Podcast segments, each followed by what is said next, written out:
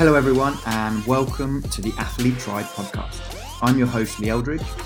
In this podcast, we'll be talking to elite coaches, practitioners, athletes, and high achievers about how to improve performance. We'll be covering topics such as training, improving your sport, work, and overall life. I hope you enjoy the show today.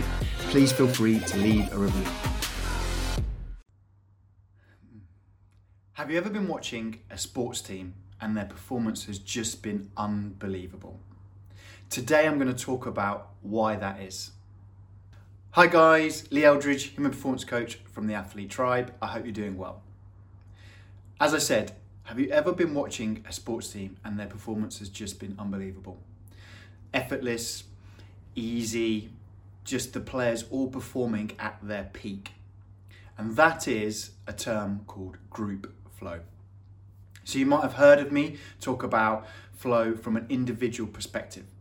You might have already heard of me talking about individual flow. But now we're talking about group flow, which is similar but also has some differences. So in individual flow, it's the peak state whereby peak performance just happens and it feels easy. Time slows down. You know, the richness of the environment is increased. Everything feels effortless and easy. And group flow has the same feeling, but there are 10 key things that we can do to help this. Before we get into it, we need to understand that there's an individual part of group flow. So there's a reason why people play in teams. It's not all about the team, it's actually all about the individual being part of that team. And that brings on a greater experience. Some people point to the peak experiences that we go through in life, and as group flow, the biggest one. So we're not only talking about sports teams, but we're talking about in business. We're talking about the reason why people go, hopefully soon, to watching live music. You're in a group environment, okay, and you're all there for one reason. So let's break down these group things. Number one, setting clear goals. Very similar to individual flow. Teams need to know what they're doing, how they're doing it, and by when are they going to do it. And it's very important for leaders and coaches to re emphasize this all the time so that we're not unsure of what we're doing or why we're doing it. And that breeds this idea of a group flow scenario. Number two, close listening. And what this means is engage listening. So people are listening to listen. They're not listening to respond. What they're trying to do is they're trying to take the information on, absorb it, and understand it. This is a brilliant skill that everybody should be trying to develop. Many times I've been sat in a meeting and thinking about how I'm going to answer what's being said, and actually I'm not really listening to what is being said. So, leaders are the ones that can get people engaged and get them to listen in to what's being said. Number three, what runs alongside that is complete concentration. Similar to individual flow, we need to be 100% focused on the task that we're doing.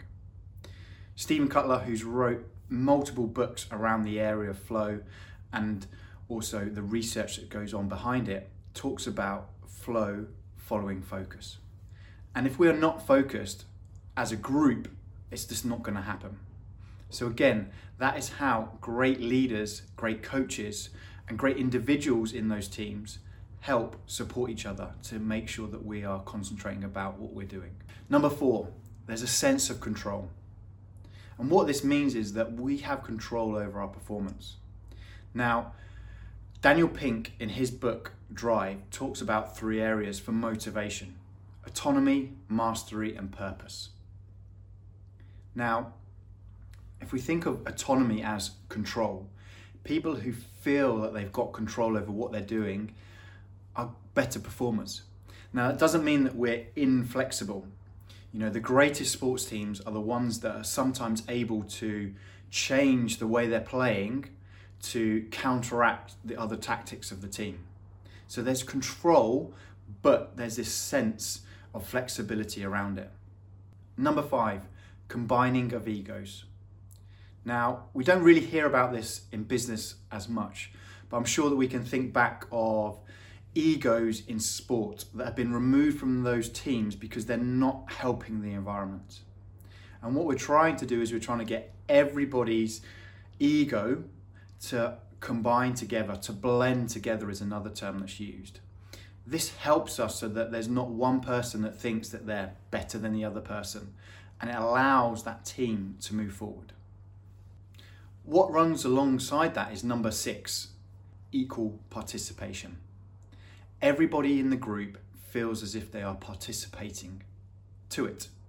So there's not one person that is better than the other or one person that is more important to the other. And leaders, especially business leaders, can really help this by making sure that everybody in that company knows about those clear goals and feels that they are part of helping towards that goal.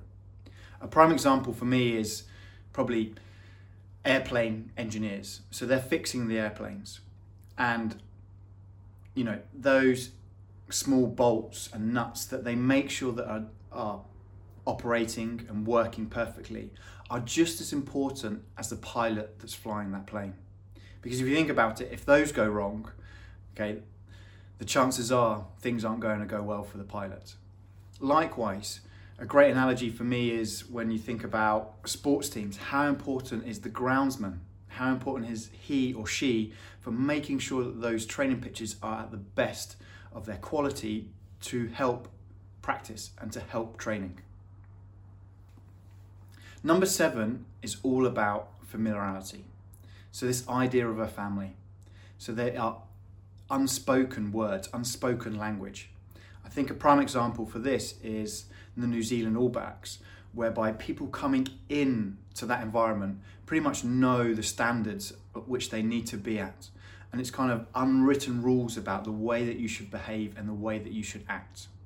And this familiarity is super important. And for me as a coach, when I have worked in different sports and with different businesses, it takes a little bit of time to get to understand that language.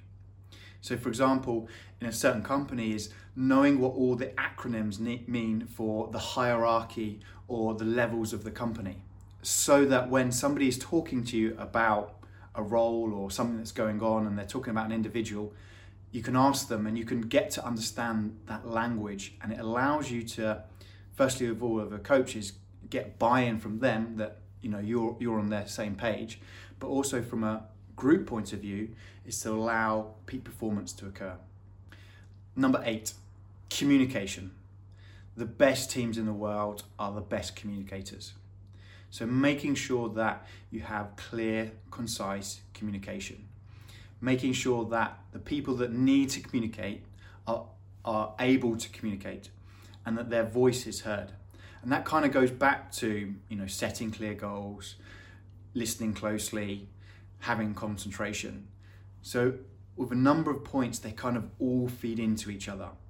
But the best communicators are the best performers. Number nine, forward momentum. So, for group flow, we need this feeling that we're progressing. That comes back to Daniel Pink's mastery part of his motivation. But we need to feel as if we're moving towards our goal. Now, what happens is that we get a little bit too caught up and think about big goals, but actually, just small goals consistently done every day can allow us to get this feeling momentum and bring in positivity. And that creates this group flow scenario. So that's really important to make sure that as a leader, you're obviously setting long term goals, but you're also setting those daily small challenges for people to be able to achieve. And number 10, the last one failure is not the opposite to success. What a great saying. And we need to understand that failure is important in companies and in sports teams. Think of some of the world's best or world's leading business leaders.